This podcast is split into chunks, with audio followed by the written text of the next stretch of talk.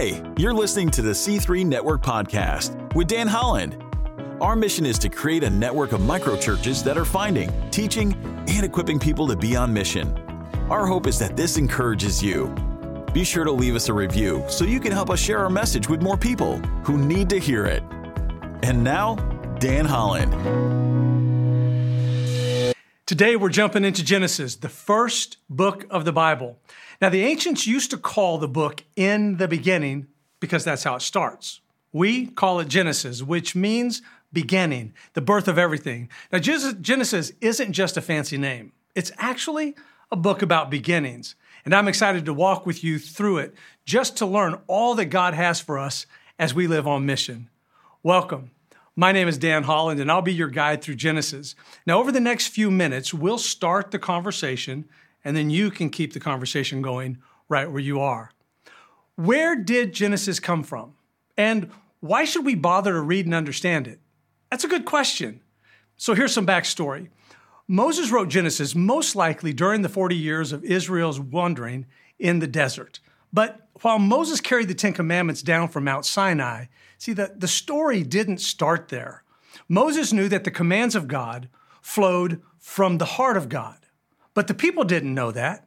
They didn't know why the rules were changing. Maybe they wondered, why does God get to tell us how to live?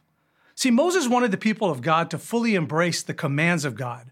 But for that to happen, it's necessary to understand the heart of God. And to understand God's heart, he had to take them back to the beginning of everything. Moses needed to tell them the story of how it all began. So he wrote Genesis to explain the origins of the world and humanity and to guide the Israelites in understanding God's plan and their role in it. What is God like? Where did we come from? What are we here for? See, that's why Genesis is crucial in comprehending the rest of the Bible. Genesis revolves around the relationships between God and nature, between God and humans, and between humans with one another. Genesis explores the concept of free will and faith as it asks whether we're going to trust God or try to outsmart him. And that's a key to Genesis. See, Genesis introduces major players like Adam and Eve, Noah, Abraham, Isaac, Jacob, Joseph. In fact, half of the people we read about in Hebrews 11, they're introduced to us in Genesis. But watch how often humans try to outsmart God and then justify their choices. See, ultimately, it poses the question of whether we will submit to God's will or try to go against it. The Israelites needed to know how it all started and so do we. See, for Moses, history is his story. Let me say that again. For Moses, history is his story. He took them back to the beginning of everything when there was nothing except God. Moses wrote it, and in fact, wrote the first five books of the Bible, what is today known as the Pentateuch, the five books or five scrolls. Moses wrote it, but we don't get to his story until the second book. So let's get to it.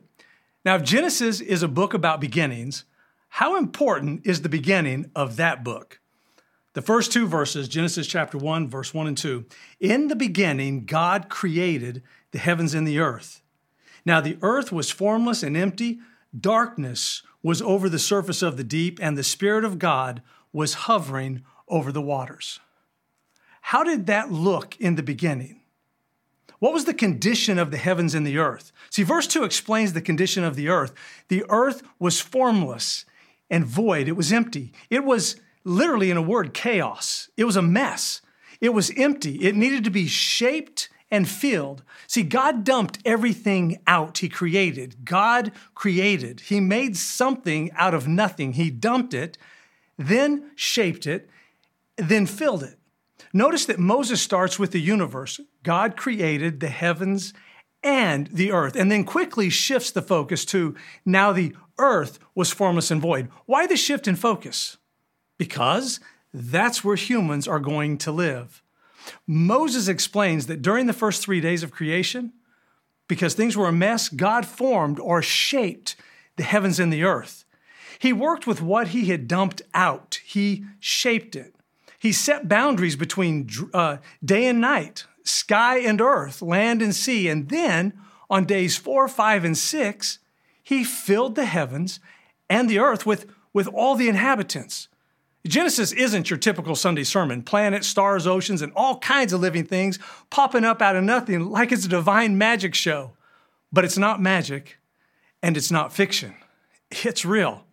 He filled the land with plants and trees, livestock, wild animals. He filled the heavens with the sun and moon and the sky with birds. He filled the sea with all kinds of fish. But his, his crowning achievement was mankind, created in his own image, and everything was perfect. It was fresh.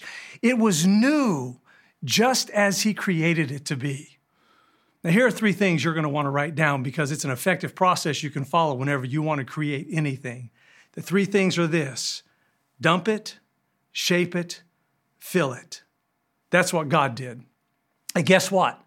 God sees it all and he gives it a divine thumbs up. Bible says God saw all that he had made and it was very good.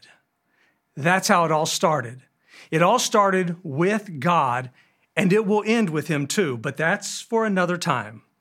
For now, to get the conversation started, first, read Genesis chapter 1 and 2 fully, and then say whether or not you agree or disagree with this statement.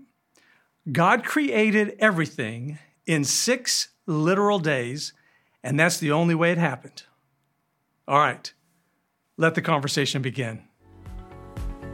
Thanks for tuning in. If you like this podcast, we post a new episode each week, so be sure to subscribe and leave us a review so you can help share our message. We'll see you next time.